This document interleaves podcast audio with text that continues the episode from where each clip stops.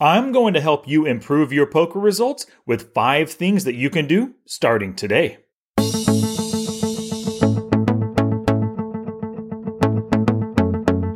It's study time, y'all. Welcome to Smart Poker Study. I'm your coach, Sky Matsuhashi. Let's get you learning and taking action.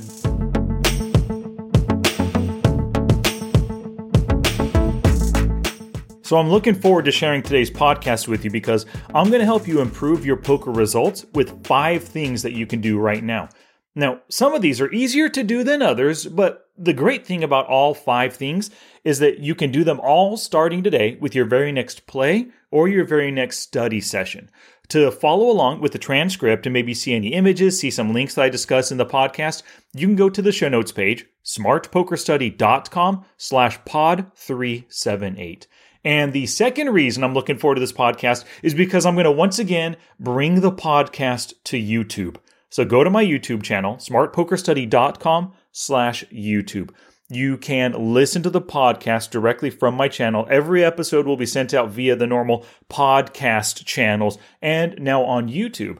Now, one of the things about the old way that I did YouTube podcast episodes was I just had the audio with a static image there from this point forward, I'm going to have the audio with the static image, but I'm also going to put up or, you know, post on the screen screenshots of whatever I'm talking about. So, like the things that you can find in the show notes page or links, like that kind of stuff is going to pop up in the middle of the video as I'm discussing it. So, it's going to make those YouTube videos for the podcast slightly more valuable to you. So, please, once again, go to the YouTube channel, smartpokerstudy.com slash YouTube, subscribe, ding the bell, and check out this more visual way to consume the podcast. Okay, let's do this. Gambate! Bob, in all my years of calling games, I don't think I've ever been this excited. You're excited? Feel these nipples. So I'm sure all of you tournament players, you would love to increase your return on investment or your profits, right? Like you want to jump it up by 15, 25, 50, 75%. And you cash game players, I'm sure you'd love to have higher earnings, like a bigger bankroll, but also just see that winnings per hour or your big blind per 100 hands win rate jump up as well. So here are five strategies to help you increase your profitability right now. I'm listing them in order of simplicity. So number five is the easiest to implement. Number one is the hardest to do. But the harder it is to implement one of these things, the more profit potential it has behind it. So, number five, the easiest thing you can do is play the stakes that you are bankrolled for. Before we get into it, here is the simplest bankroll rules that I recommend my students. For cash game play, you want to have 40 buy ins, at least 40 buy ins in your bankroll. So if you're playing $10 buy in games, you want to have a $400 bankroll. For tournament players, you want to have somewhere between 100 to 200 buy ins. Now, the higher you move up in stakes, the more buy ins you want to have because your competition is a little bit more uh, difficult or uh, more experienced, harder to get through. But if you normally buy into $10 games, or actually $10 plus one for the rake, right? $11 games, you want to multiply that by at least 100, so you want $1,100 in your bankroll.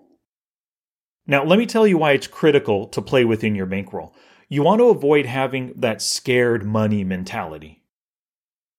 It's really stressful when a quarter of your bankroll is sitting on the table in front of you. Let's say you have a $2,000 bankroll. You buy into a $500 tournament. Wow, one quarter of your stake at risk, or bankroll at risk. When you have so much at risk, making those aggressive, chip committing plays, it can be scary and hard to do. Some of you, hey, you have no problem with it. But for most of us, when you're bluff check raising for like 120 bucks and that's committing one quarter of your stack, which is also like one eighth of your bankroll, wow, talk about stress. So keep your stress as minimal as you can. Do this by playing stakes where you don't feel the pressure of loss. Of course, you don't want to lose, but losing a $10 bankroll, not bankroll, a $10 buy in, if you have $1,000 in your bankroll, not that big of a deal, right? Very little stress right there. So if your bankroll is set to wherever it is, drop down in stakes if you can't just add money to your bankroll. And I don't generally recommend adding to your bankroll. drop down in stakes instead to make yourself to make your play a little bit more comfortable. Build that bankroll so that you can play at the higher stakes. All right, thing number 4 that you can do, choose the lower rake option. So for me in town here, I live in Fresno, California. I have two card rooms, the best two card rooms in town that I go to. One has a maximum rake of $6 per hand, and the other has a maximum rake of $7 per hand. Um, I also play at like two different online poker sites, one with a better rake structure than the other. So guess which card room I play at most of the time. Live, yeah, the lower raked one at $6 per hand max. Online, the lower rake one as well. Now, I understand rake, and that's how poker rooms stay in business, and I want them to stay in business because I want to keep playing poker. They have to turn that profit, you know? But with all things equal, if the player pool is equal, the software is equal, uh, the game times are equal, like the number of tournaments or the, the number of tables going on is all equal, then you're better off just choosing to play where it costs less money. Just like in life, within poker, a penny saved is a penny earned. The lower rake option, that could be the difference between making like $15 per hour versus $10 per hour, or maybe for cash game players, a $7 big blind per 100 hands win rate versus a 3 big blinds per 100 hands win rate. And speaking of rake, if you play online, you should play on sites that offer rake back. Rake back is basically every week they kick back a portion of the rake that you pay, they put it directly into your account.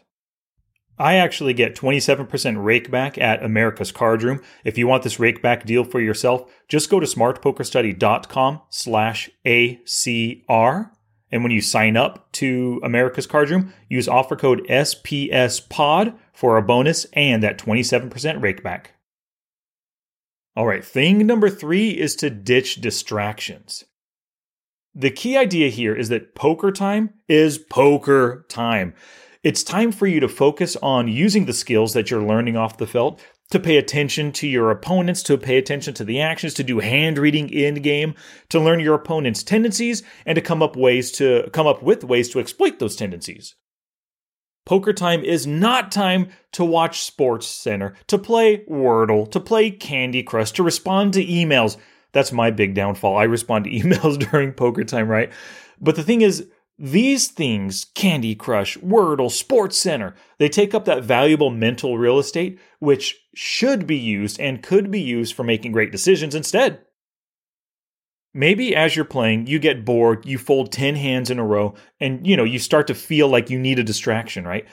What I recommend is try to force yourself to pay attention to all the information coming your way. If you play online, you have a HUD. You folded the past 10, 15, 20 hands. Use that time to analyze your opponents. Who's the most likely three bet bluffer at your table? Who's the best player to steal their blinds? Who's the best player to target because they're the fishiest one at the table? Who has short stacks? Who has big stacks? Who's aggressive? Who shows down jack eight suited three betting? All that kind of stuff. You're paying attention, gaining as much information as possible. Hopefully, that mental work that you're doing will help you avoid those that boredom and distractions. Today's episode is brought to you by my brand new Flopzilla Pro course. Go to smartpokerstudy.com slash Flopzilla Pro course to check it out and to pick it up for yourself. The course itself comes with six lessons and over two and a half hours of training. There's also a 19 page workbook with an answer key. And there's a few bonuses that come along with it, which brings the total package up to 11 videos, three uh, and three quarter hours of training. This is what you need to really learn Flopzilla Pro. Get it today. smartpokerstudy.com slash Flopzilla Pro course. All right, thing number two, and this is one of my favorites, and I mentioned it to in the last part. It's that you want to target the fish at your table. So, as a winning player, a majority of your profits come from those weak, inexperienced recreational players, the ones that we call the fish. These fishy players, they just play way too many hands pre-flop. They limp and they call with anything pretty because, hey, it's suited. They love to see those flops. They hate folding on the flop with any kind of pair or any kind of draw. And they're totally willing to put chips in with subpar hands. Your poker profits, a huge part of them, come from making better decisions than the fish do. But in order for your skill edge against the fish to win you some chips, you have to play against them, right? So look for every opportunity to enter the pot heads up against the fish while you hold a superior hand to their range. For example, like holding ace 10 offsuit. That's great when they have every ace, every king, many queens, every suited connector in their range. Or suited gappers too, offsuit 9 8 offsuit, right? Your ace 10 is crushing them. So here are three strategies for getting the fish heads up to the flop. Number one is to raise when the fish limps in, and you want to make it a size large enough to get everyone else to fold and that weakest player at the table to call. Strategy 2 When the fish are in the blinds, open raise large enough to get everyone else to fold and, once again, just that fishy player to call. And if the fishy player raises ahead of you with a wide range of hands, uh, you want to re raise or three bet them with hands ahead of their calling range. Because if you call this player's open raise, that just builds the pot for everyone else to call. Now you just built a multi way pot when you could have three bet instead, getting that fish heads up to yourself. And it's a critical idea to remember that fish are your friends. They are your source of profits. So you want them happy. You want them to keep playing with you. So don't berate them in chat, or if you're playing live, don't make fun of them at the live table, right? Sympathize with them, empathize with them, be nice to them, keep them coming back to continually hand you their chips. All right, the final thing, number one, the final thing to improve your results, and it's number one because it's the most difficult on the list, it's to study to plug your poker leaks. So, this final strategy, it's all about increasing your results or improving your results by decreasing your losses. So, you do this by finding your areas of weakness or what we call poker leaks. Once you find a leak, once you find a weakness, you must study profitable strategies and play with purpose to use them in game. So let's take a very common example. Many players have this leak. Maybe you realize that pre-flop, you are profitable when you're open raising, but you're losing way too much when you're calling. Super common leak, right? So what you got to do is go to the YouTubes, the podcasts, uh, different poker sites, find videos, articles, and podcasts that teach you proper strategy around making profitable pre-flop calls. So once you find the perfect item, maybe it's a prior video that I put out there, maybe it's a video within the Poker Forge, maybe it's a podcast episode that I gave on calling pre-flop, right? It's your job to consume that product or that content and then take notes on it within your poker journal. And then you need to play your next few sessions with the goal of using those strategies whenever it seems like a profitable opportunity. After you play with purpose a couple times, go ahead and re consume that content, revise your notes, and then play for a few more sessions again to plug those leaks and to utilize the strategies you're learning. Rinse and repeat this process over and over again until that leak is plugged and you feel so much more confident and you're more profitable when, when you make those plays. Challenge! Here's my challenge to you for this episode. I just gave you five ways to improve your poker results. I would really love it if you did all five starting today, but hey, that's not my challenge. My challenge is to just start with one. I don't care which one you do. Study to plug your leaks, target the fish, ditch distractions, choose a lower raked site or option, or play the stakes your bankroll for. Whatever it is, choose one. See how that affects your results, see how that affects your gameplay, your enjoyment of the game, and then if it helped, hey, move on to number two, then three, then four, then number five. Now it's your turn to take action and dippy dippy do something positive for your poker game. Oh, that's it now. Get out there and be somebody. Go write a book. Quick shout out today. I've got to thank these awesome poker peeps for getting my Flopzilla Pro course. They went to smartpokerstudy.com slash Flopzilla Pro course, and now they're getting the most out of this number one poker software. So I got to thank Randy Knoll, Greg Pajic, Ken Halbert, John Cantu, Gary Redwood, Carlos Contreras, Mark Remnant, John Mogusar, Mitch Patton, Simon Erb, Dane Dice, Anatoly Valchkov, Craig Scott Mack, Anthony Mara, Brian Roy, Kenneth Zarifs, and Clarence Kincaid. Thank you so much for getting the Flopzilla Pro course so that you can learn everything that you need to get the most out of this valuable software. For everyone else, go to smartpokerstudy.com slash Flopzilla Pro course to check this out and pick it up today.